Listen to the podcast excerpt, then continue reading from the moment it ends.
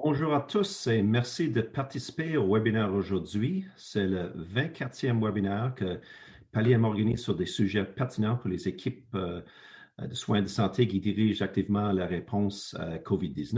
Euh, nous sommes très heureux de travailler encore avec la avec sur ce webinaire et ces webinaires sont rendus possibles grâce à la contribution inconditionnelle de Boehringer Ingelheim et de son initiative Bridging Hope et nous remercions cette organisation pour leur soutien.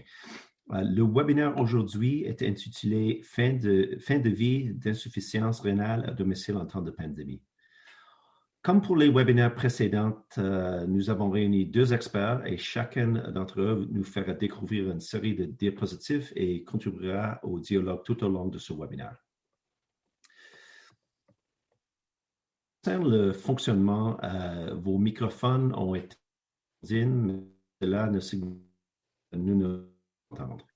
Nous aimerions connaître votre avis et vos questions tout au long du webinaire. Vous pouvez vous exprimer en utilisant la fonction QR au bas de votre écran.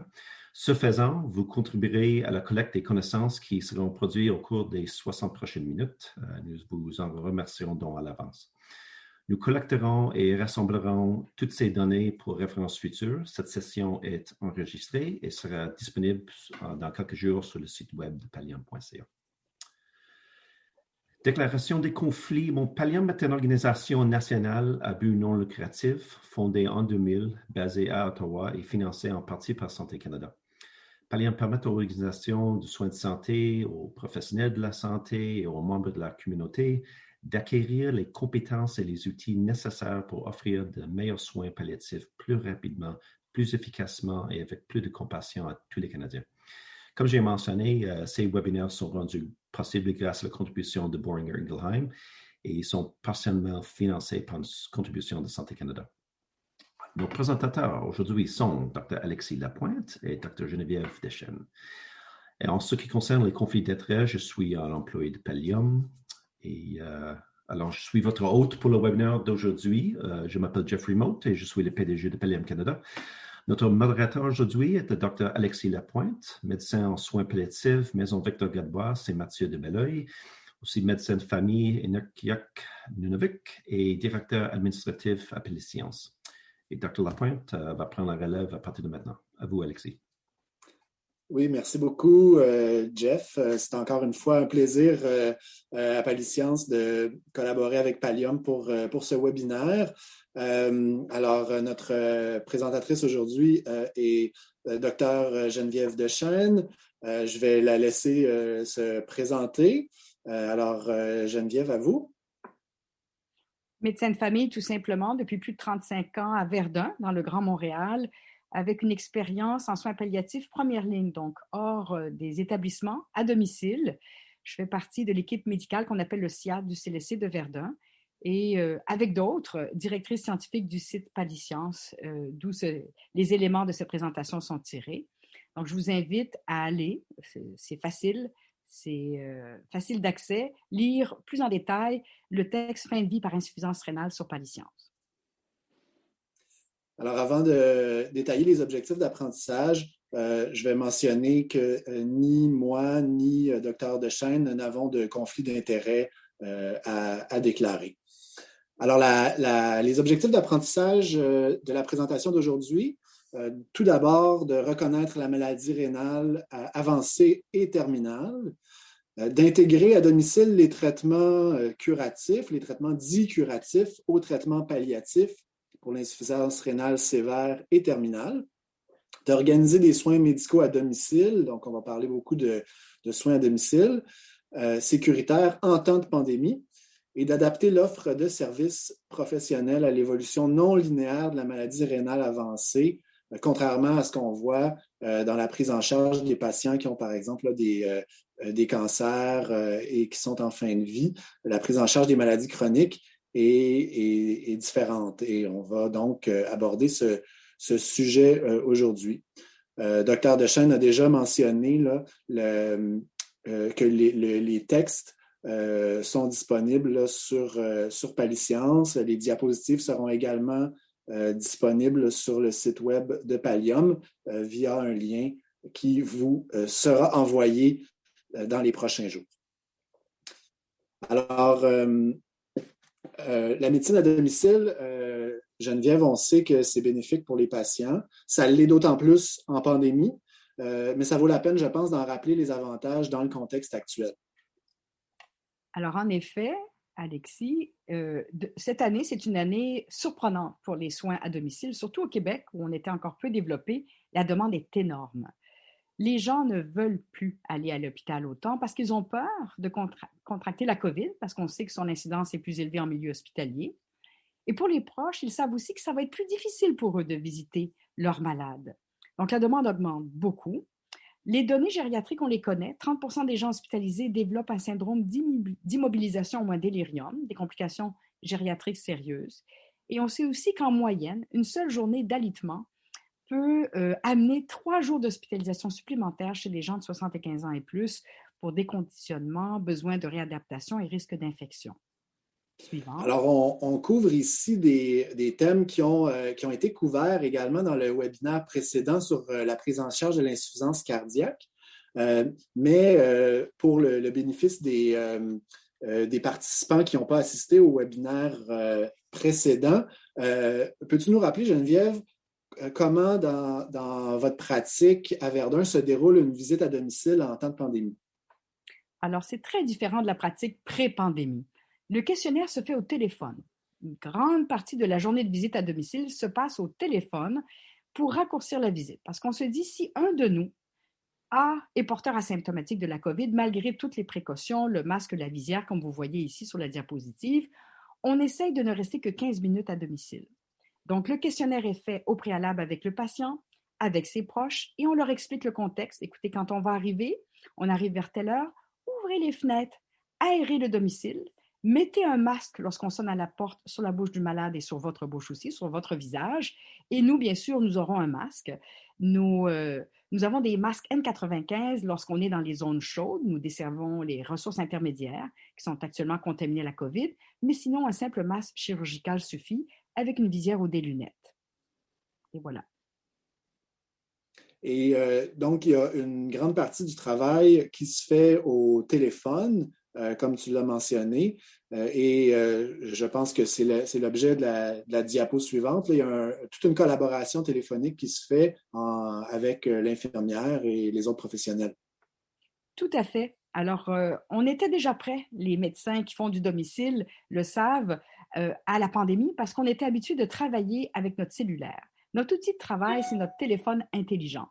Alors, très souvent, on demande à l'infirmière de nous appeler quand elle est sur place à domicile. Vous savez, si un patient est très instable et est visité tous les jours ou même deux fois par jour, moi, je ne veux pas y aller deux fois par jour, mais je veux avoir des nouvelles deux fois par jour comme un médecin hospitalier. Donc, l'infirmière nous appelle sur place. Il est facile pour elle de faire un FaceTime. On fait rarement des Zooms, c'est plus compliqué. Ce sont des gens âgés, mais au moins un appel en main ouverte avec le malade et ses proches.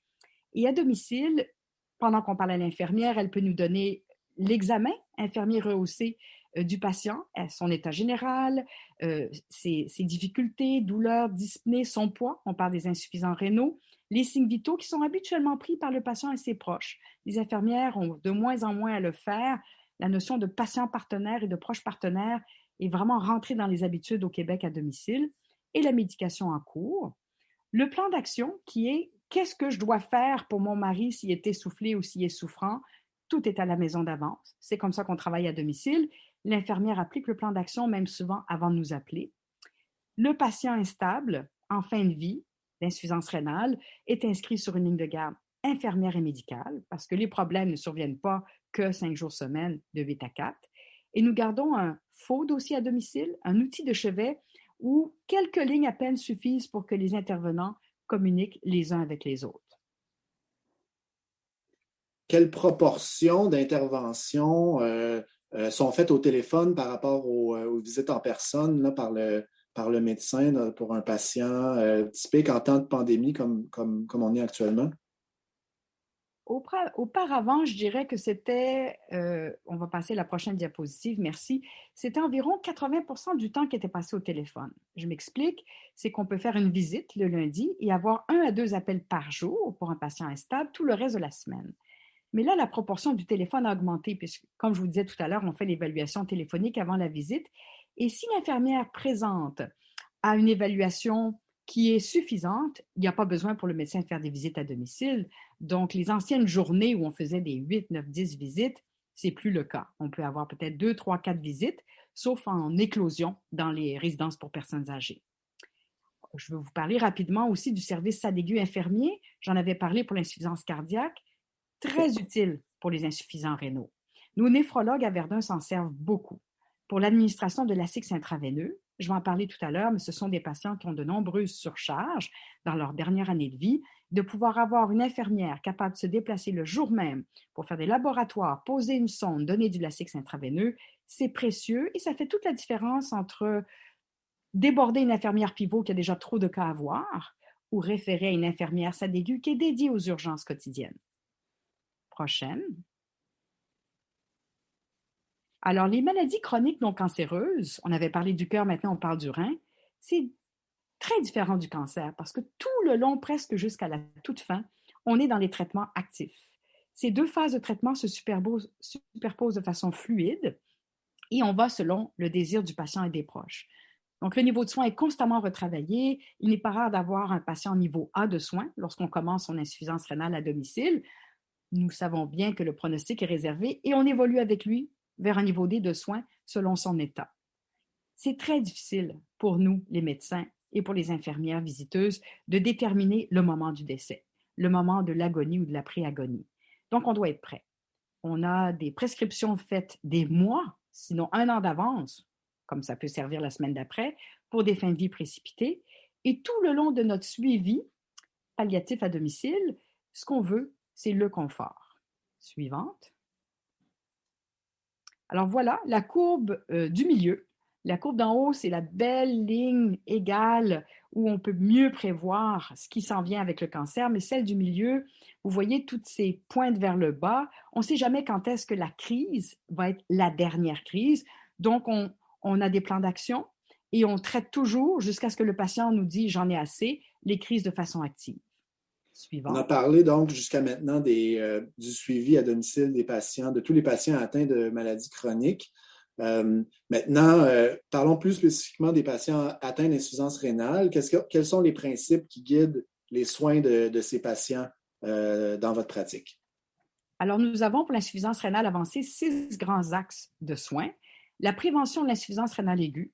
On prend pour acquis que le patient n'est pas suicidaire et désire vivre encore contrôle des causes réversibles et contrôlables d'insuffisance rénale. Je vais tout reprendre ça tout à l'heure. Ralentissement de l'insuffisance rénale par des, mesures, non pharmacologiques, je vais en parler, et pharmacologiques.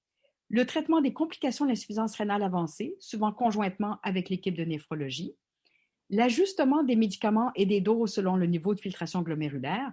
Je vais y revenir, mais c'est tout simplement le téléphone. J'appelle le pharmacien communautaire pour chaque prescription parce que c'est très complexe. Et nous, les équipes médicales à domicile, c'est notre force comparée à l'équipe de spécialité. C'est cette connaissance longitudinale du patient qui nous permet d'identifier précocement les patients qui vont aller jusqu'à la fin de vie. Suivante. Alors, la baisse de filtration du sang dans les néphrons, ça donne essentiellement les problèmes suivants. Simplifié, mais ça va aller avec tout ce que je vais vous dire après.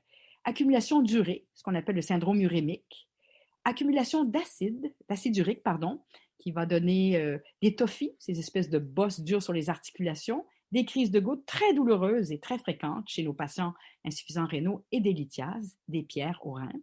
Accumulation de liquide, un gros problème, d'où l'importance d'avoir accès à un service infirmier d'urgence pour des diurétiques intraveineux au besoin. Perte de régulation de la tension, on travaille très fort sur des hypertensions réfractaires, rebelles, labiles, baisse d'érythropoïétine, cette hormone qui stimule, sécrétée par le rein, la moelle osseuse pour fabriquer des globules rouges. Ce sont des patients fatigués. Ils sont très anémiques. Déséquilibre électrolytique. On fait pas mal de prises de sang à domicile, sauf en toute fin de vie, et on recherche l'hyperkaliémie, l'hypocalcémie, l'hyperphosphatémie, les trois problèmes les plus fréquents, auxquels je rajouterai l'hyponatrémie quand on donne beaucoup de diurétiques, et l'accumulation d'ions hydrogène qui fait qu'en toute fin de vie, on se retrouve avec un patient en acidose métabolique. On connaît euh, tous quelques formules pour euh, calculer la, fonction rénale. Euh, est-ce que, pour le bénéfice des participants, tu peux les rappeler, en rappeler les, particularités des principales et, les avantages et, les inconvénients? Alors, écoutez, j'essaie de vous simplifier tout ça. C'est tellement compliqué, hein, les mesures de la fonction rénale, mais c'est tellement agréable d'avoir des mesures de fonction rénale, alors qu'en insuffisance hépatique, dont je vous parlerai peut-être un jour, on n'a pas ça. Alors, la Cockcroft-Gall est la, la formule la plus utilisée, la plus connue des vieux médecins de ma génération, mais ce sont les deux suivantes dont je vais vous parler surtout, la MDRD et la CKD-EPI suivante. Alors donc, on mesure dans les trois la clairance de la créatinine en millilitres par minute, mais elle est moins fiable pour, je parle de la Cockcroft, elle est moins fiable pour les cas de cachexie, et ça, c'est nos patients en fin de vie rénale, d'édème, c'est nos patients en fin de vie rénale, et obésité importante, elle sous-estime la fonction rénale. Ça, c'est bon, par exemple, parce que quand elle sous-estime, on est plus prudent dans nos prescriptions. Suivante. Alors, la MDRD, qui est Modification of Diet in Renal Disease, performe mieux que la précédente. Elle tient compte du facteur ethnique et elle est devenue, en fait, une norme de suivi de la fonction rénale. Suivante. Et finalement, la CKD-EPI, Chronic Kidney Disease Epidemiology Collaboration, elle est aussi fiable que la précédente, la MDRD, en insuffisance rénale, mais elle est surtout utile pour poser le diagnostic, donc au début de l'insuffisance rénale, ce qui fait que c'est la précédente euh, qui est la plus utilisée pour nos cas qui sont en insuffisance rénale sévère. Suivante. Alors, les reins, ça vieillit. L'insuffisance rénale, c'est une maladie de la personne âgée. 40% des personnes âgées de 75 ans et plus ont une maladie rénale c'est très fréquent. Et comme le Québec vieillit très vite, je peux vous dire que ceux qui font de la gériatrie à domicile sont tous insuffisants rénaux. C'est une épidémie de haute créatinine. La survie à 12 mois au début de la dialyse chez des gens de 75 ans et plus, regardez, ce n'est que de 41 Elle peut être de 2 à 3 ans chez les gens plus jeunes, mais dans notre clientèle gériatrique, c'est une très faible survie qui se rapproche d'un cancer stade 4. On va parler maintenant des symptômes les plus fréquents qui se retrouvent chez les patients euh, en insuffisance rénale avancée. Euh, donc, euh, euh, tu vas les prendre en détail, chacun de, chacun de ces symptômes, là, pour, pour le bénéfice de nos, de nos auditeurs. Tout à fait. Alors, donc, les patients en insuffisance rénale, ce n'est pas comme une insuffisance cardiaque. Ils sont asymptomatiques et on a des fois des insuffisances rénales catastrophiques qu'on découvre au bureau de gens qui travaillent encore ou presque. Donc, ils ont très peu ou pas de symptômes jusqu'à très tard et puis surviennent les symptômes du stade 4 et 5 d'insuffisance rénale, qui sont les symptômes urinaires, que je vais détailler, d'acidose métabolique, de perte de régulation des liquides et des électrolytes, et les symptômes reliés à l'anémie. Mais je dois vous dire qu'il y a une très faible corrélation entre les symptômes et le niveau de la créatinine. Certaines personnes vont avoir la fatigue, une baisse de l'état général très tôt et d'autres très très tard. Suivante. Commençons avec les symptômes urinaires, donc. Les symptômes urinaires. Surprenamment, tant qu'on n'est pas dialysé, on fait pipi. On peut avoir des reins scrap, finis, une insuffisance rénale très sévère, et on continue à uriner. C'est juste que l'urine n'est pas adaptée euh, au patient. Un patient qui boit trop, on n'éliminera pas le surplus liquide. Un patient qui boit pas assez, on urine la même quantité, on se déshydrate très vite. Donc, il, il persiste une diurèse osmotique de l'urée, mais qui n'est pas adaptée du tout aux ingestats du patient.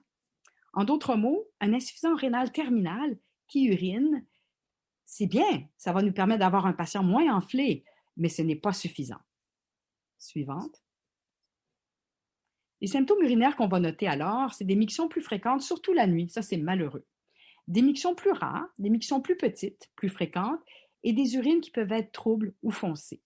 Rarement, il y aura des maturies. En acidose métabolique, c'est plutôt des symptômes généraux, alors, ce sont des patients qui n'auront pas faim. D'ailleurs, c'est un problème. Ils ont des nausées, ils ont une perte d'appétit, et là, on tombe en malnutrition, d'autant plus qu'il y a une protéinurie, une perte de protéines, et là, on se retrouve avec une fonte musculaire, une fatigue exacerbée, des faiblesses, perte de poids, cachexie. C'est ainsi souvent que évoluent nos patients insuffisants rénaux sévères. Les symptômes causés par la perte de régulation des liquides et des électrolytes, c'est ce petit bout-là qu'on peut gérer on peut difficilement redonner de l'appétit à un grand insuffisant rénal. On essaye et ça ne marche pas beaucoup. Mais on est capable, avec nos diurétiques, avec la diète, avec la médication, le plus possible de gérer les, les désordres liquidiens et des électrolytes. Donc, un patient pourrait être enflé de partout, les paupières bouffies, édème des mains et des pieds, c'est typique de l'insuffisance rénale sévère, une hypertension artérielle nouvelle, augmentée ou réfractaire, la dyspnée, surtout s'il y surcharge, nausées, vomissements, anorexie, de la soif.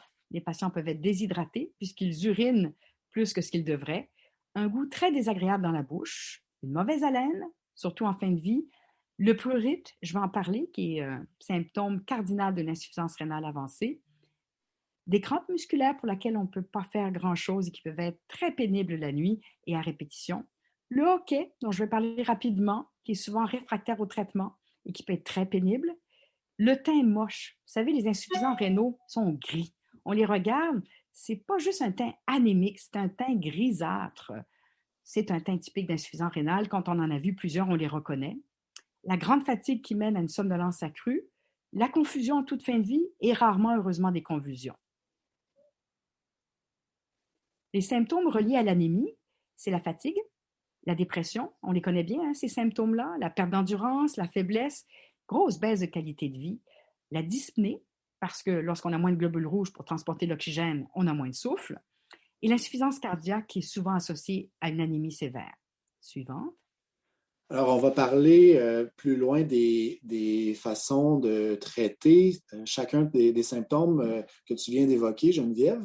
mais d'abord, parlons un peu des stades de, l'insuffisance rénale, plus spécifiquement des stades avancés, là où les, les, symptômes se font sentir, commencent à se faire sentir. On a dit que c'était une maladie qui était asymptomatique, évidemment, jusqu'à très tard.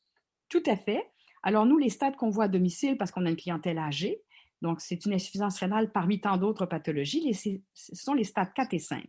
4, en fait, c'est une clairance euh, qui est euh, euh, moins de 30, entre 15 et 30 précisément, avec une bonne protéinurie. Et prochaine diapositive, le stade 5, qui est moins de 15. On a beaucoup de patients qui vont survivre des mois, un an, même des fois plus, avec une insuffisance rénale au stade 5, avec une clairance à moins de 15. Dès qu'on est à 30 et moins, toutes les prescriptions sont changées et toutes les prescriptions devraient être faites avec le pharmacien communautaire parce que c'est très délicat et on peut poser problème. Donc, à domicile, on travaille avec le pharmacien communautaire qui finit par très bien connaître le patient et très bien connaître le médecin. On, a, on donne notre cellulaire, mais ces prescriptions-là sont d'une complexité qui font que le travail interprofessionnel est absolument nécessaire. Prochaine. Les conseils généraux pour nos patients avec une insuffisance rénale avancée on essaie de réduire les protéines. Nous, les Nord-Américains, on se bourre de protéines. Alors, c'est très difficile de changer ça chez nos patients, les hommes surtout, mais si on veut avoir moins de nausées, un des traitements des nausées urémiques, c'est de manger moins de protéines. Calcium, on va en manquer, donc on en donne. Pour les patients qui en ont besoin, 1500 par jour oral. Restriction hydrique, dès qu'on voit que le patient est à risque de surcharge, légère. Autour de 1,5 litres, on peut aller jusqu'à 2,2 litres par jour de liquide. Et puis, on limite l'apport en sel, surtout quand on a des problèmes avec l'hypertension. Tout ça, c'est complexe. Facile à dire quand on est dans un milieu hospitalier, mais à la maison, ça nous prend une nutritionniste qui appelle le patient, qui regarde ce qu'il aime manger qui modifie le mieux possible son alimentation de base. Suivante. Le potassium est un problème seulement au stade 5, rarement avant. Donc, on a des médications qui peuvent augmenter le potassium, les IECA, l'ARA, l'aldactone qui sert beaucoup en insuffisance cardiaque. C'est des médications qui vont être arrêtées très probablement lorsqu'on est au stade 5, en bas de 15, parce que là, on va faire une, hyperkaliémie maligne. Alors, on limite le potassium. Ça, ça prive nos patients parce qu'il y a des légumes qui contiennent du potassium et tous les fruits, jus de fruits et fruits. Là encore, je pense que la nutritionniste, on en a besoin. La même chose pour le phosphore. Et en passant, quand le patient est écœuré, quand il est tanné, quand on est vers un niveau C ou D de soins, on lâche cette diète-là parce que c'est souvent aussi des gens insuffisants cardiaques, c'est souvent des gens diabétiques qui ne peuvent plus rien manger. Donc, à la fin de leur vie, lorsque le niveau de soins est un niveau qui s'approche du palliatif, je pense qu'on peut relâcher sur la diète. Suivant. Prévenir l'insuffisance aiguë, parce que l'insuffisant chronique ne peut pas se permettre de faire des insuffisances aiguës. Il peut en mourir. Donc, on doit éviter la déshydratation.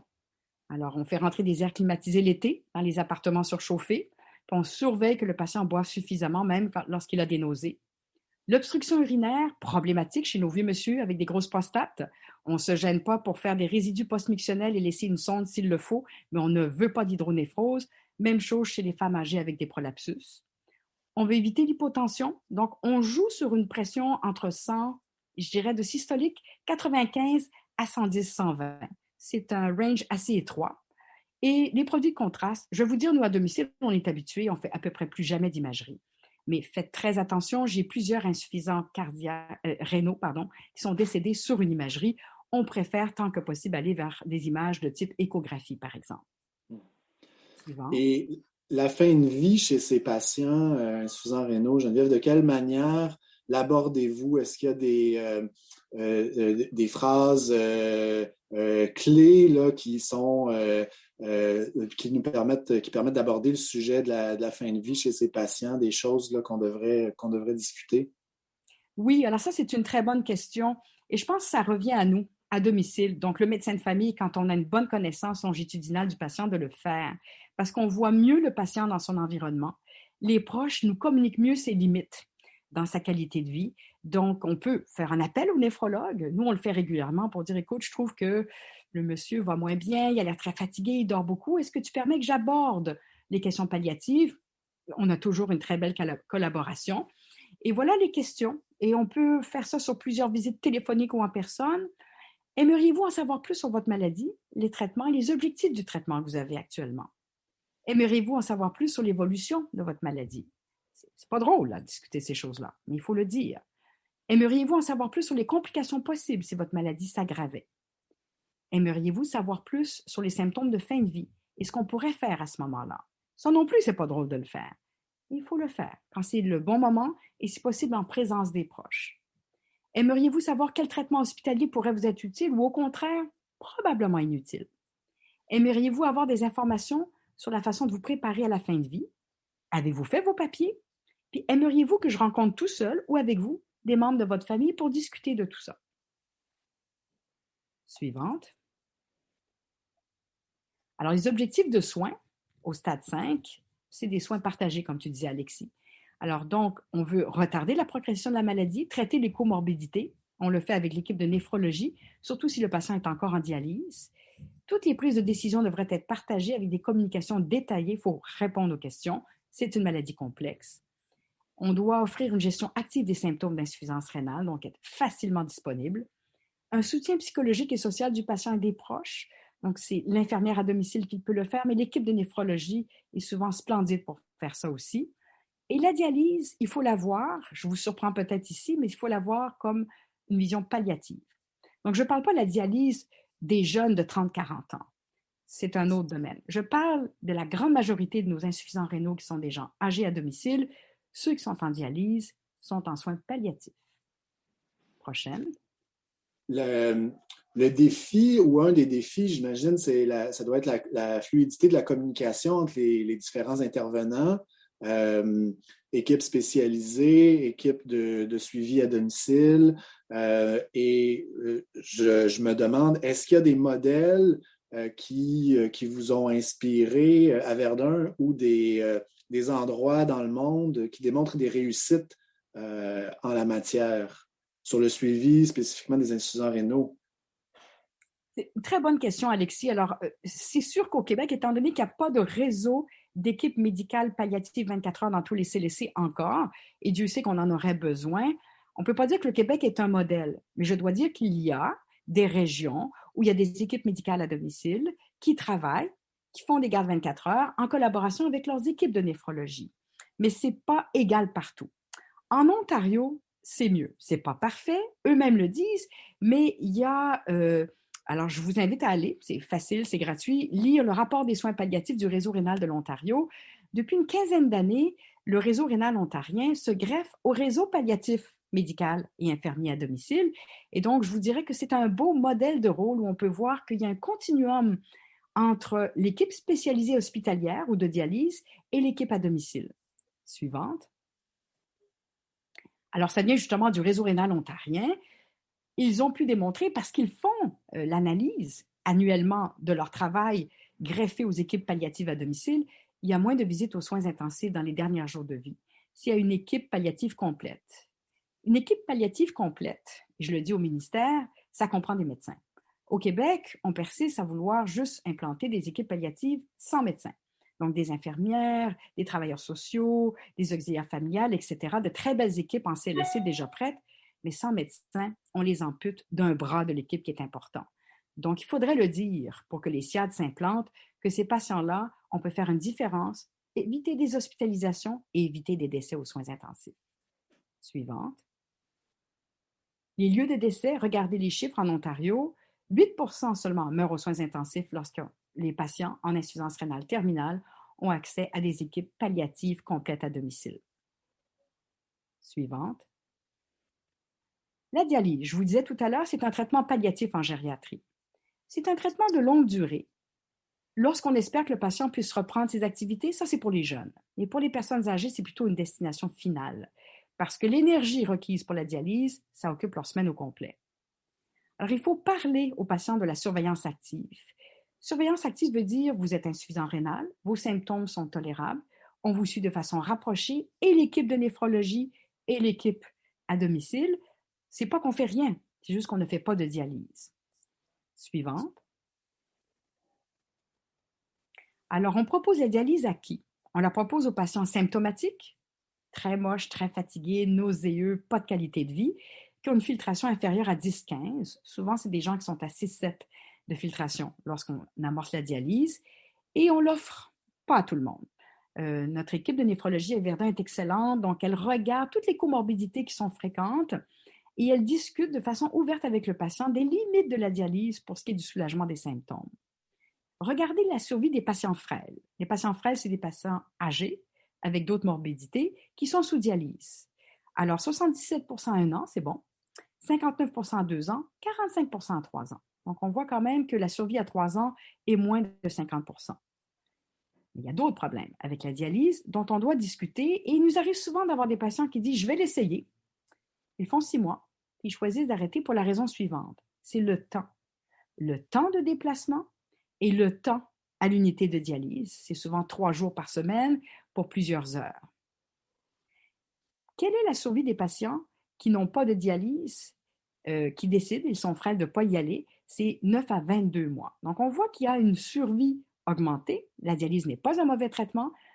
Ce sont des chiffres généraux qui ne peuvent pas s'appliquer à un individu, ça je, vous mets en garde, mais on voit aussi, et je vais y arriver tout de suite, que ce n'est pas un traitement simple, la dialyse. Suivante. Alors, on hésite. Dialyse péritonéale ou hémodialyse? Alors, on connaît bien l'hémodialyse, cette machine qui contient une membrane qui filtre le sang alors, on va se brancher sur la machine deux, trois fois semaine. Ça dure environ trois, cinq heures. Et pour ce faire, euh, en chirurgie, on installe une fistule artério-veineuse.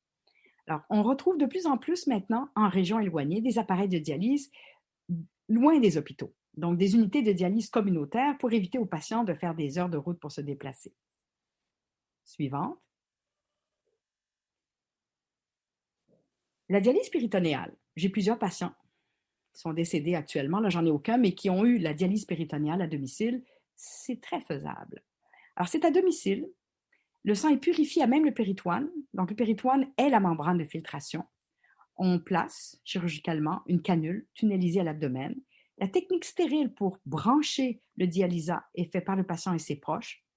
Avec un bon enseignement, on peut réduire le risque de péritonite, qui est une complication épouvantable en, en insuffisance rénale. Et ça se fait la nuit habituellement, où on rentre du liquide, on le laisse là, on le ressort, on rentre, on le ressort. Donc, ces sacs de dialysa sont prescrits par le néphrologue avec des prescriptions précises adaptées aux patients.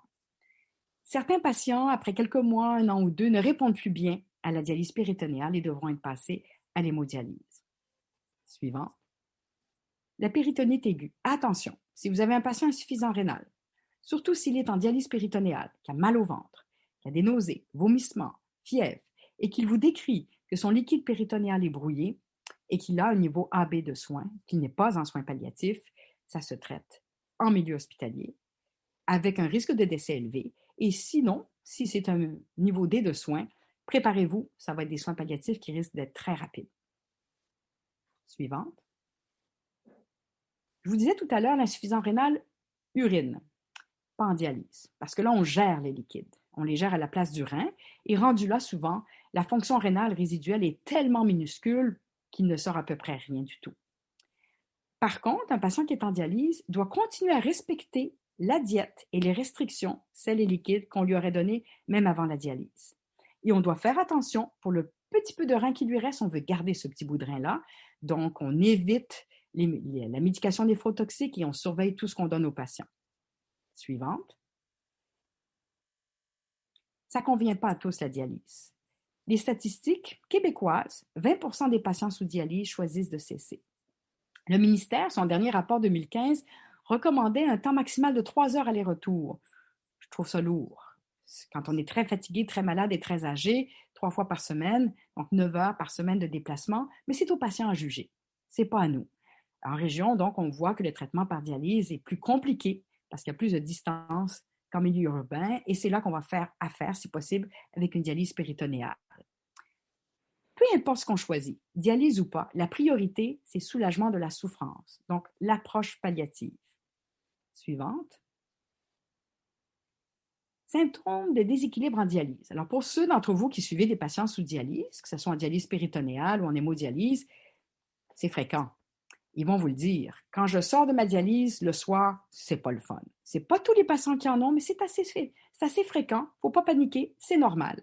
Pendant quelques heures, les patients vont se plaindre de céphalées, de crampes musculaires, de fatigue intense. Et le lendemain matin, ça va aller mieux. Un peu de désorientation, de nausées. Ils vont être irritables. Ils vont être moches. Vision floue, convulsion, c'est très rare. Et puis la pression qui peut faire n'importe quoi. Touchez pas à cette pression-là. Attendez au lendemain. Elle va souvent être stabilisée. Et ces syndromes de déséquilibre en dialyse, s'ils sont très forts, s'ils sont persistants, des fois, c'est ça qui vont faire dire aux patients, moi, j'arrête ça, cette affaire-là, parce que je passe pas vraiment beaucoup de temps en étant bien dans mon corps. Suivante. Pour les patients très frêles avec des comorbidités sévères, la dialyse est souvent considérée comme un traitement trop agressif, mais ça se discute. Moi, je vous invite à en parler d'abord avec l'équipe de néphrologie, puis ensuite euh, de voir eux avec le patient et vous avec le patient la conclusion finale. Et on peut toujours changer d'idée. Hein? Ce n'est pas une, décision définitive. Donc, un patient choisit la dialyse, il peut l'arrêter. Mais beaucoup de patients choisiront, une fois bien informés, de ne pas aller en dialyse. Suivant. Et comment est-ce que vous structurez cette, euh, cette discussion? Est-ce qu'il y a des éléments, euh, des éléments pertinents là, que, que, vous soulevez dans la, quand vous abordez ce, ce sujet-là de la dialyse?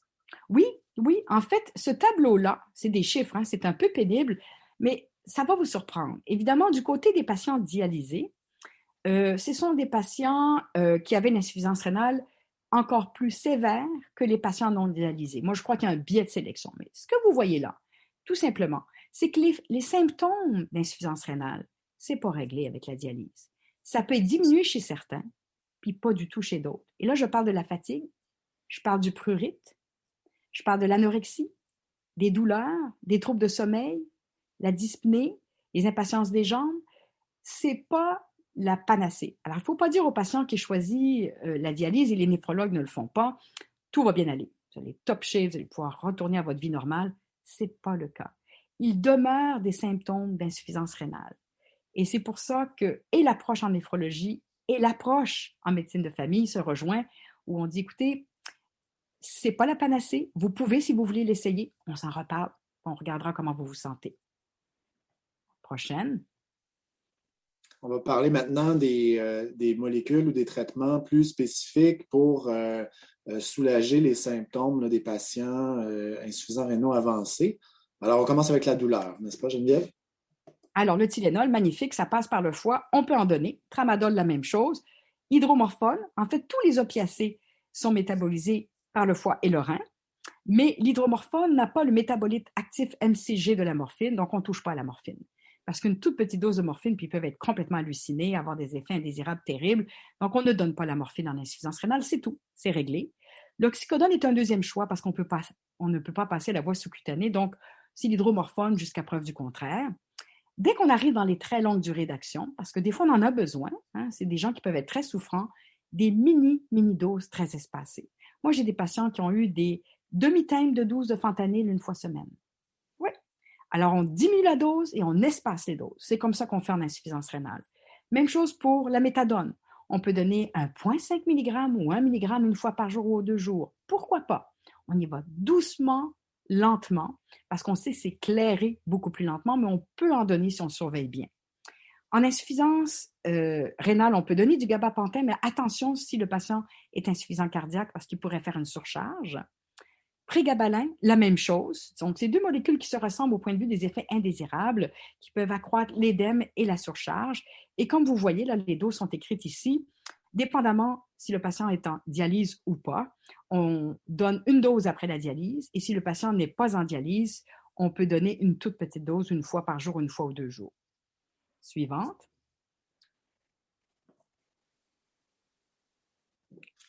Le prurite, ça pique.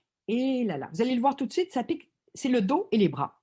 Alors, ils ont les bras, ça ressemble à une neurodermite. Ils ont des lésions grattées, excoriacées, nodulaires sur les bras, qui finissent par être pigmentées brunes très foncées à force de se gratter. C'est typique, ça, de l'insuffisance rénale.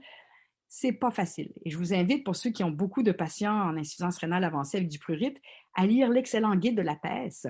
Ses suggestions détaillées sur le prurite. Alors, je vous donne des petites idées ici.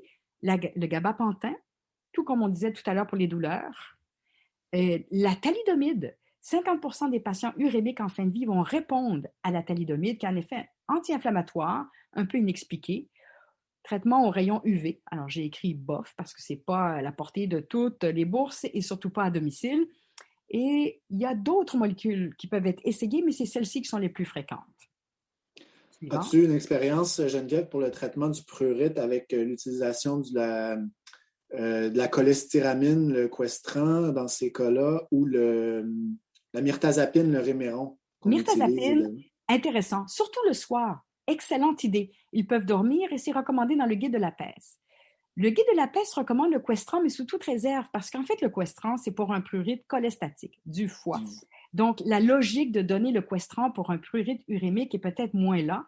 En pratique, je l'ai déjà essayé, mais une fois ou deux seulement en insuffisance rénale, ça n'avait pas répondu. Alors que ça répond très bien pour l'insuffisance hépatique en fin de vie. Les jambes sont en repos. Ils dorment mal, ces gens-là. Ils ont mal aux jambes. Alors, euh, les nausées, fréquentes aussi. Le Haldol, qui travaille sur la zone gâchette cérébrale, et le métoclopramide, petite dose euh, avant les repas pour éliminer ou réduire la stase gastrique, peuvent aider le patient. Et l'odencétron, qui est plus difficile à obtenir, mais qui peut être bien efficace chez les insuffisants rénaux et qui fait partie des recommandations de la PES pour les nausées. Suivante. La constipation, c'est le lactulose de premier choix parce qu'il n'y a pas d'électrolyte. Pourquoi je vous dis ça?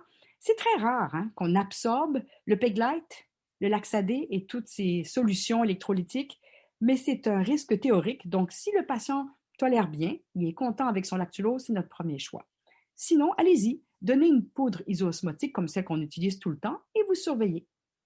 Les émollients, c'est comme un placebo. Les laxatifs stimulants, on peut les donner. Pas de problème, mais attention de ne pas abuser parce qu'on peut irriter l'intestin. Surtout pas de laxatif à base de magnésium, surtout pas de laxatif à base de phosphate de sodium, les flites, parce que c'est absorbé et on pourrait aggraver la néphropathie, donc on ne touche pas à ça. Suivante. Insomnie et anxiété, il y en a beaucoup. Moi, je crois beaucoup à l'écoute active, pas juste de vous, hein, mais de tous les gens qui côtoient le patient, les gens qui sont seuls.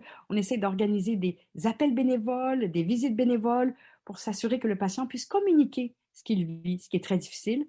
On peut donner des benzos à toute petite dose parce que c'est un métabolisme hépatique. Et on donne des benzos qui ne sont pas à trop courte durée d'action, qui vont durer longtemps pour ne pas avoir l'effet rebond. Donc, Rivotril et Ativan. Et s'ils dorment mal le soir, le Réméron dont tu parlais, Alexis, c'est un excellent choix. On peut le donner. Puis ça leur donne des fois un peu d'appétit, puis ça leur fait prendre du poids. Ça peut être un effet euh, heureux. Sinon, le zopiclone ou le zolpidem. La trazodone aussi peut être donnée en passant chez les insuffisants rénaux qui ont des difficultés la nuit. Suivant. La dépression, comme dans toutes les maladies terminales, il n'y a pas de preuve d'efficacité des antidépresseurs quand on est en fin de vie de cancer, d'insuffisance cardiaque, hépatique, rénale, pulmonaire. Mais lorsqu'on a vraiment un fort doute sur la dépression majeure, l'expression euh, de propos noirs, dépressifs, à ce moment-là, on peut, sans ajuster les doses, essayer le citalopram, la fluoxétine et la sertraline, qui sont trois bons antidépresseurs. Ce sont des premiers choix en insuffisance rénale avancée. Délirium, c'est fréquent. Alors, si le patient est en niveau AB de soins, prise de sang, on cherche l'infection, on cherche le désordre électrolytique. Si le patient est en fin de vie, puis il ne veut plus tout ça, à ce moment-là, on traite de façon palliative, symptomatique, avec les benzos dont je parlais tout à l'heure, qui sont bien corrects en insuffisance rénale, mais à petite dose. Le Haldol, sans ajustement de dose, peut être donné. Risperdal, petite dose. Zyprexa, petite dose. Donc, en fait, c'est un groupe de médicaments en insuffisance rénale qui ne pose pas de gros problèmes. Même chose pour le Seroquel et le Nosina. Suivant. Le hockey. Ouf, pour ceux d'entre vous là, qui ont côtoyé ces patients-là et qui hoquettent pendant des heures, sinon des jours et des nuits, c'est épuisant. C'est tellement épuisant que c'est, pour moi, c'est pire qu'une douleur. Vous savez, quand je rappelle deux heures après, puis il est encore en train d'être hoquetant, et que j'appelle deux heures après, puis il est encore en train d'être hoquetant, je stresse plus que lui. C'est fatigant, cette contraction du diaphragme. Alors, euh, il y a les techniques mécaniques et euh, ça revient souvent hein, quand un patient commence à en avoir, donc il les essaye toutes. Hein. L'eau glacée, la traction de la langue pour essayer de démarrer un gag réflexe et arrêter le, le hoquet, la glace concassée dans la bouche, bloquer la respiration, donc bloquer le diaphragme, respirer dans un sac de papier.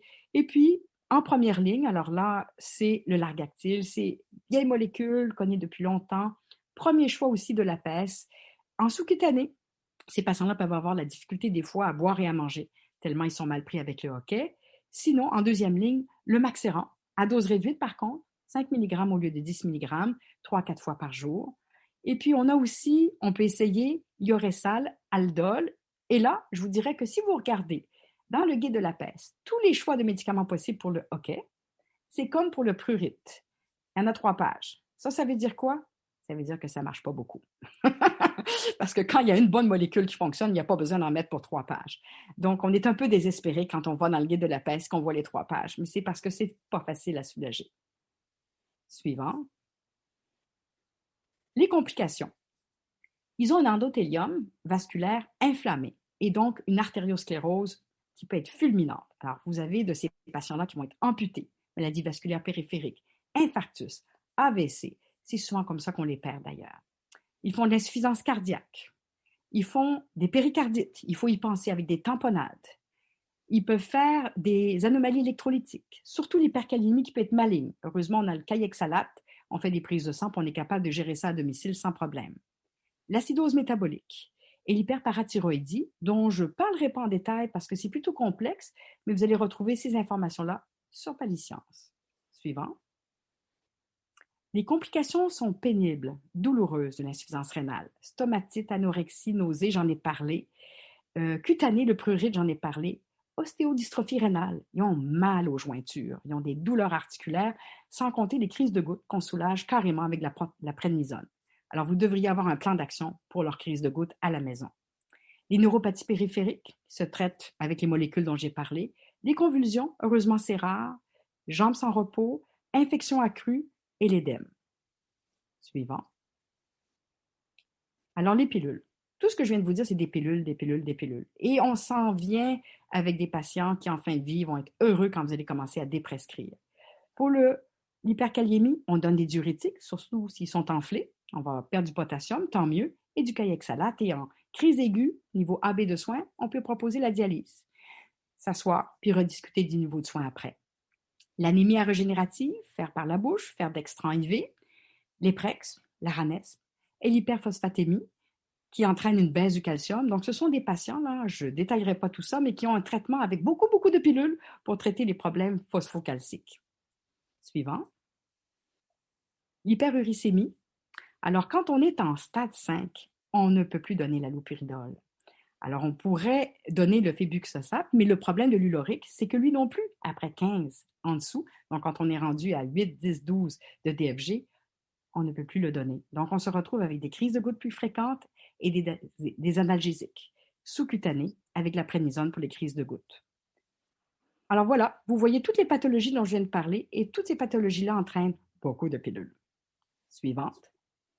Une des grandes, euh, des grandes questions du suivi des, patients, de ces patients-là en fin de vie, c'est de repérer en fait ceux qui sont euh, euh, ceux dont la fin de vie approche en fait et avec toute la déprescription qui va avec, dont, tu viens de parler. Donc, je pense que tu voulais mentionner justement les, signes, les symptômes qui nous permettent de voir que la fin de vie est imminente. Ben, vous allez retrouver pas mal les signes et symptômes de fin de vie de toute pathologie et les insuffisances organiques sont dans le même tableau. Faiblesse, fonte musculaire, perte d'autonomie, on doit s'occuper du patient. Il y a en plus les symptômes urémiques sont très, très pénibles, nausées, vomissements, somnolence, léthargie. L'insuffisance cardiaque, donc euh, je vous réfère à la présentation précédente qu'on avait faite avec Pallium sur l'insuffisance cardiaque en fin de vie. La tension artérielle, on a beau traiter, traiter, à un moment donné, on perd le contrôle, ça monte la protéinurie importante, l'anémie chronique qui devient réfractaire et les patients ne veulent pas être transfusés, les troubles électrolytiques, eux aussi réfractaires.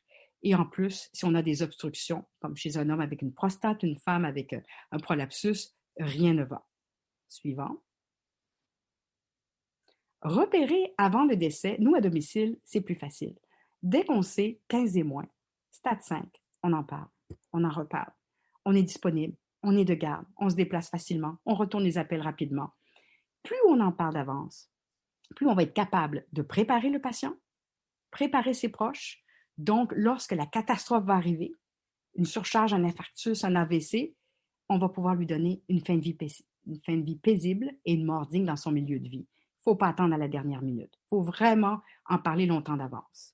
Et lorsqu'on le fait, un pourcentage important des patients optent pour le maintien à domicile jusqu'au décès et plus actuellement en temps de COVID. Donc, parce qu'on est une équipe qui prend en charge, les médecins et les infirmières des CLSC, on a le temps d'établir un lien de confiance et de préparer une fin de vie à domicile, même chez des patients qui vont encore voir leur néphrologue. Et je dis à tous mes confrères médecins de famille, laissez votre cellulaire au néphrologue. N'hésitez pas à l'appeler à discuter du cas avec lui. Dès que vous sentez, parce que c'est vous qui le savez, que le patient va moins bien, rappelez le néphrologue, parce qu'il va être soulagé de savoir que vous êtes dans le dossier que vous préparez la fin de vie. Puisque, puisqu'on est dans, le sujet de la fin de vie, euh, Geneviève, je me permets de glisser une question, euh, des questions euh, des, auditeurs. Que faire avec le, permis de conduire et chez les patients insuffisants rénaux sévères? Comment ah. aborder cette question? Écoutez, moi, je suis médecin de famille. Fait que ma clientèle, c'est toutes des messieurs, pire que les madames, qui veulent garder leur permis? Puis qui ont des troubles cognitifs. Alors moi, je, je niaise pas là, parce que je veux pas me retrouver avec un, enfant écrasé par une auto d'un patient qui n'est pas en état de conduire. Test de conduite. La conduite automobile, ce n'est pas un droit, c'est un privilège. Dès que je suis inquiète, mieux que ça, dès que le proche est inquiète, l'épouse, la fille, le fils, il me dit, je pense que mon père, il a les réflexes moins sharp. Monsieur, je vous demande un test de conduite. Il appelle la SAC, il y a un évaluateur et qui le regarde conduire. Et comme la maladie peut évoluer vite, vous, vous avez le droit comme médecin, de demander au patient de repasser un autre test de conduite six mois après ou douze mois après. Moi, je ne suis pas un évaluateur de conduite automobile, il y a des limites là. Hein. Je ne peux pas tout faire, là, je ne suis qu'un médecin de famille et ce n'est pas à moi de prendre cette responsabilité-là. Il y a des gens qui le font. vous n'allez pas être populaire, mais c'est surprenant. Vous le dites, il vous raccroche une fois, vous rappelez, vous le revoyez, puis finalement, ça y est, ça fait partie de OK, je suis dû pour passer mon test de conduite. Donc, moi, je recommande le test de conduite. La médication, peut ralentir aussi le test de conduite. Dès que vous avez un doute ou les proches ont un doute, le test de conduite. OK, suivante. La déprescription. Il y a tellement de pilules que je vous invite à aller sur le site Paliscience, lire le texte insuffisance rénale et vous allez voir, j'en enlève. Quand le patient est fatigué, je lui dis, oh, vous savez, on pourrait commencer à arrêter les suppléments de calcium. Et là, je suis capable d'en enlever beaucoup. Ce que je garde à la fin, vous allez voir dans le tableau, c'est ce qui est la catastrophe quand j'arrête. Les diurétiques, par exemple. Alors, allez sur le tableau, vous allez voir, on peut faire une déprescription sur plusieurs semaines et même plusieurs mois qui permet aux patients de recommencer à déjeuner au lieu de prendre deux poignées de pilules. Suivant. Alors, insuffisance rénale, détérioration aiguë. Alors, quand il y a une détérioration aiguë, on se dit, oups, est-ce que j'ai une cause réversible, genre une infection, une surcharge? Est-ce que ma thérapie est optimisée? Est-ce que le patient est juste fatigué? Est-ce que sa qualité de vie est devenue trop faible? Est-ce que je suis en soins palliatifs? C'est toujours comme ça qu'on fonctionne. Suivante. Est-ce que la fin de vie est imminente? Il dort beaucoup, il est très faible, il n'est plus intéressé, son traitement ne fonctionne plus. Il dit qu'il espère mourir, son pouls est très faible, Son pouls est lent quand il n'est pas sur un bêta-bloqueur. Sa pression est basse-basse. Il est bouffi, il est enflé, il a ce teint moche. Vous le sentez que ça s'en vient, puis ça lui pique de partout. Moi, je pense que c'est le temps d'en reparler avec le patient et ses proches. Suivant. Les facteurs de mauvais pronostic, c'est le patient qui vient de faire un séjour aux soins intensifs, qui a fait une hémorragie digestive, celui qui a fait une péritonite, c'est certain, qui a une hyponatrémie réfractaire que j'arrive plus à contrôler parce que si je réduis mes diurétiques, il va boursoufler. Le syndrome hépatorénal, qui est vraiment un syndrome qui diminue de beaucoup l'espérance de vie. Le syndrome, l'arrêt de la dialyse, je vais en parler, et la surcharge réfractaire. Suivante. Si le patient a des bleus, s'il fait des infections cutanées sur ses lésions de grattage ou ailleurs, s'il est essoufflé, s'il respire euh, superficiellement, s'il y a du tirage, s'il est plus capable d'avaler, s'il tousse, dysphagie, confus, désorienté, tout ça, c'est des signes clairs et évidents qu'on devrait avoir déjà notre trousse de fin de vie dont on va parler parce que ça s'en vient. Suivant. Si le patient dit, bon, cette année, je vais arrêter la dialyse, tout doit être préparé parce que dans forte proportion des cas, la mort va survenir rapidement, en dedans de 6 à 8 jours. Donc, on ne fait pas les prescriptions après. Je lui dis, attendez, allez donc faire votre deux prochaines dialyses, laissez-moi appeler la pharmacie communautaire, laissez l'infirmière expliquer à votre conjointe, laissez-moi rentrer la pompe, le biberon d'avance, donc tout est prêt. Mais il y a toujours des cas surprises où il y avait une petite fonction rénale résiduelle, tout le monde est prêt, on a la prescription de fin de vie et puis ça va bien. ça peut arriver. Donc, on peut arrêter la dialyse et le patient ne décède pas. D'où l'importance des prescriptions anticipées. Exactement. Et c'est le secret du domicile. Et si vous allez sur tous les textes de fin de vie organique, mais fin de vie de cancer aussi, le secret du domicile, c'est le secret du père ou de la mère de famille. La boîte à lunch est prête la veille au soir avant d'aller à l'école. Suivant. Alors, c'est ma boîte à lunch. Alors, ça, c'est des mois d'avance. Du midazolam, de l'hydromorphone. On évite la morphine, je le répète. Scopolamine pour les râles ou le robinul. C'est toujours les mêmes doses, c'est standard. Alors nous, on garde des ampoules, la petite trousse d'urgence. On l'appelle pas protocole de détresse parce que vous allez faire paniquer les proches. On l'appelle la petite trousse de réserve, la petite trousse d'urgence, la petite trousse de dépannage. Puis elle est dans un petit sac de papier au noir, dans une armoire de cuisine, hors de la portée des enfants, des fois pour des mois. Tellement des fois qu'ils sont expirés puis il faut les changer. Suivant. Je termine par les messages clés. Deux messages clés essentiels. Il n'est pas nécessaire d'hospitaliser un patient en fin de vie d'insuffisance rénale si les équipes palliatives comportent des médecins et des infirmières expérimentés en fin de vie hors des hôpitaux. Attention, les équipes palliatives ont beaucoup d'autres professionnels essentiels. J'ai parlé de la nutritionniste, il y a l'ergothérapeute, le physiothérapeute, les auxiliaires familiales. Mais si vous n'avez pas le noyau de base infirmière-médecin, on va retourner à l'hôpital malheureusement. Et si on a bien préparé la médication, soit des pompes ou des intermittentes injectables en sous-cutané, le patient sera soulagé immédiatement parce qu'il sera sous une garde infirmière et médicale 24 heures lorsque la crise aiguë terminale surviendra. Et c'est ce qui arrive le plus souvent. Comme en insuffisance cardiaque, les morts d'os linéaires, c'est pas le cas. Il arrive quelque chose, un ACV majeur, un infarctus majeur, et c'est là que nos patients, on les perd. Et si on est prêt, tout se passe très bien.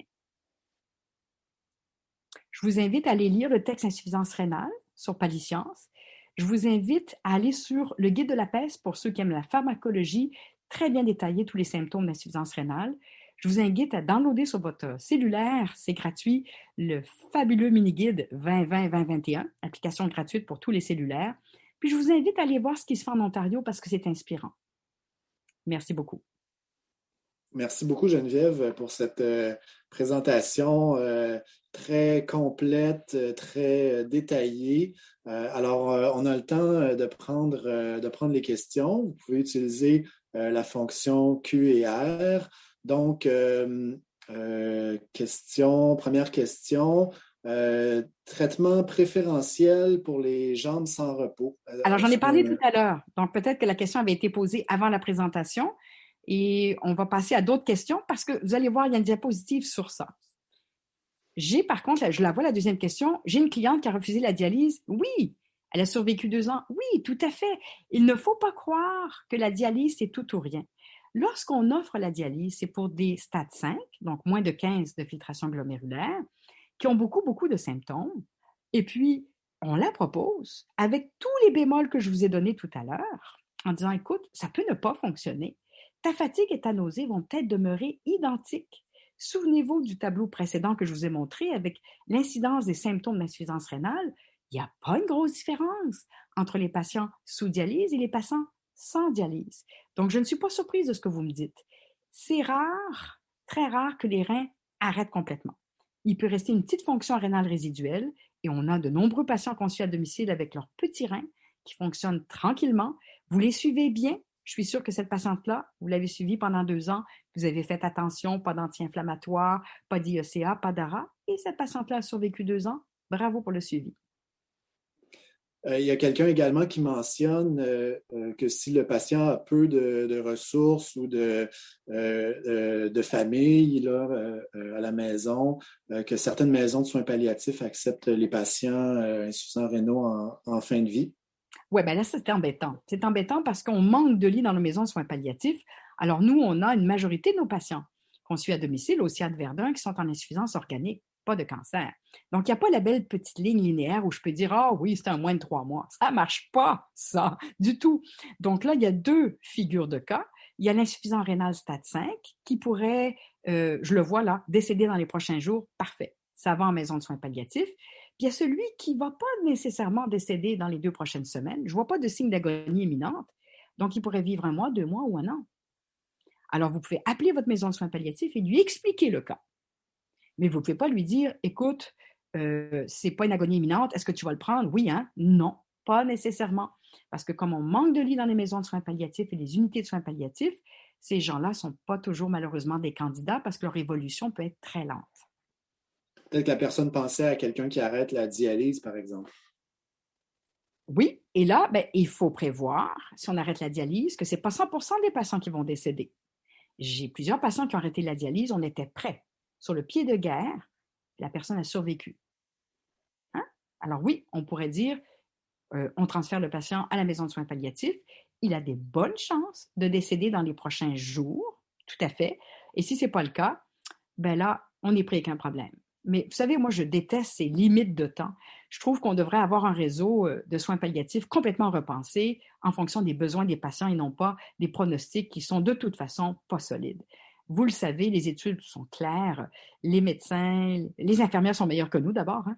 Puis les préposés sont encore meilleurs que nous parce que plus tu es proche du patient, plus ton pronostic est fiable. Mais nos pronostics demeurent en insuffisance de, en fin de vie, euh, d'insuffisance organique, pas bon. Pas bon. Alors donc, quand on a besoin de services, on nous demande d'établir un pronostic. Puis la plupart d'entre nous, ce qu'on fait, c'est qu'on donne le bon chiffre pour que notre patient ait le service auquel il a droit et dont il a besoin. Et puis, euh, moi, je m'excuse régulièrement en disant Oh, j'aurais pas pensé qu'elle aurait vécu cinq mois. Oh. tu donnes les, trucs euh, du métier. Euh. c'est parce que c'est des patients, c'est pas des, c'est pas des boules, là, c'est des patients. Et ils ont des besoins. Alors, il est tout seul, il est fatigué, il a mal au cœur. Alors, écoutez, nous, à Verdun, on a, on a une très bonne direction dans notre CIUS et elle nous aide beaucoup. Et des fois, on peut retrouver ces patients-là euh, en ressources intermédiaires. Oui, ça peut arriver, où il y a quand même plus de services qu'à domicile tout seul.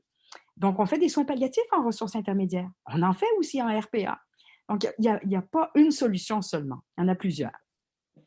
Alors, euh, il y a une question pour ceux qui ne sont pas euh, familiers. En fait, le guide de l'APES que tu as mentionné à quelques reprises, c'est APES, l'Association des pharmaciens en établissement de santé. Alors voilà, il, était tout près, euh, près de ton ordinateur, Geneviève, tu le montres à l'écran. APES, et c'est un guide fabuleux pour ceux qui sont vraiment intéressés à toute la pharmacologie de la première ligne. Euh, c'est un, un bijou. Si on veut rester à un niveau euh, rapide, moi, je me sers beaucoup de mon application du mini-guide et vous allez retrouver une partie de la PES et des recommandations de la PES sur le mini-guide. Vous devriez l'avoir sur votre cellulaire, je vous le recommande. Euh, il y a deux, questions de pharmacologie dans les questions et réponses. Euh, tout d'abord, est-ce que tous les AINS sont contre-indiqués chez les insuffisants rénaux dialysés? Sinon, quel AINS pourrait-on utiliser? Tu en as glissé un mot rapide. C'est néphrotoxique. Alors, à moins de vouloir accélérer la fin de vie rénale, c'est néphrotoxique c'est pas des anti-inflammatoires extraordinaires comparés à la cortisone. Prednisone. On a tendance à croire que les AINS sont supérieurs à la prednisone pour les processus inflammatoires aigus. C'est le contraire. On se sert beaucoup en fin de vie d'insuffisance rénale, avec des douleurs articulaires aiguës, avec des crises de gouttes, de la prednisone. Une autre question de pharmacologie, ça aussi, tu l'as mentionné, pourquoi doit-on éviter la morphine puis privilégier l'hydromorphone? C'est à cause des métabolites qui, qui, donnent des effets secondaires, n'est-ce pas? Je suis tellement contente d'en reparler. C'est une très bonne question. je le vois d'ailleurs, nous, dans notre réseau de soins palliatifs, la morphine n'est plus prescrite à toute fin pratique, sauf pour des très jeunes en aigu post-opératoire. Parce que le métabolite actif, le MCG de la morphine, est six fois plus puissant que la morphine elle-même, et pire encore, a une durée de vie six fois plus longue. Donc, on achète du trouble avec ça. Quand le produit dérivé, hein, le métabolite actif, est plus toxique et donne plus d'effets indésirables que la, la, substance mère, c'est pas ce qu'on veut. Et je vais vous dire, je vais aller plus loin. Nos patients en fin de vie de toute cause, que ce soit du cancer, insuffisance cardiaque, peu importe, vous le savez, dans les derniers jours, les dernières heures, ils tombent en insuffisance rénale aiguë, boivent plus. Donc, on, meurt en insuffisance rénale aiguë, tous. Vous savez, quand les reins ne sont pas perfusés parce qu'on est hypotendu, qu'on est complètement déshydraté, le risque d'insuffisance rénale, il est là pour nous tous, et encore plus chez les personnes âgées. Donc, moi, je suis très malheureuse quand je vois une personne âgée qui s'achemine vers une fin de vie, peu importe le diagnostic, je suis très malheureuse quand elle est sous morphine, puis j'essaye le plus possible de faire euh, la concordance et de la passer à l'hydromorphone parce que j'ai eu des fins de vie sous morphine. J'en ai eu des belles, mais j'en ai eu des terribles. J'en ai eu des terribles où la myoclonie, le patient sautait, sautait, sautait. C'est terrible pour les proches de voir ça. Euh, c'est terrible. Donc, euh, je suis restée traumatisée de mes fins de vie sous morphine et à moins que le patient, ce qui est rare mais possible, ait une grave intolérance, grave intolérance à l'hydromorphone, on n'a pas le choix. On doit aller à la morphine. Et puis, ben là, attachez votre sucre chez un insuffisant rénal parce que les effets indésirables vont être littéralement explosés. Très bien, merci euh, Geneviève. Donc, euh, il n'y a plus de questions euh, ouvertes de la, de la part du public. alors, Martine Roy nous écrit Vous êtes comme à l'habitude d'une clarté, d'un humanisme et d'un gros bon sens qui me parle toujours. Alors voilà, euh, donc, euh, je pense que ça fait une, belle conclusion. Je voudrais, rappeler que le lien euh, pour la présentation, donc vous allez avoir accès aux diapositives. Le lien vous sera envoyé par courriel dans, dans les prochains jours. et vous aurez également un lien vers l'enregistrement du webinaire. Donc, vous pourrez le, transmettre à vos collègues qui l'auront manqué. Euh, alors, euh, en attendant, ben, allez, euh, allez, voir les textes sur, sur Paliscience, les ressources sur Pallium également. et au prochain, au prochain webinaire, merci. merci au prochain webinaire, on va, on va vous passer tous les organes. On va vous faire mourir des patients. La prochaine fois, là, il nous reste le foie, il nous reste les poumons. Donc, on va continuer ce, ce, beau travail commun avec Pallium.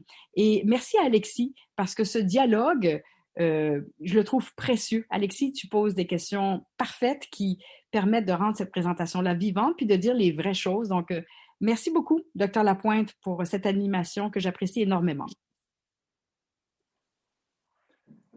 C'est un plaisir. Merci. Salut. Bye bye.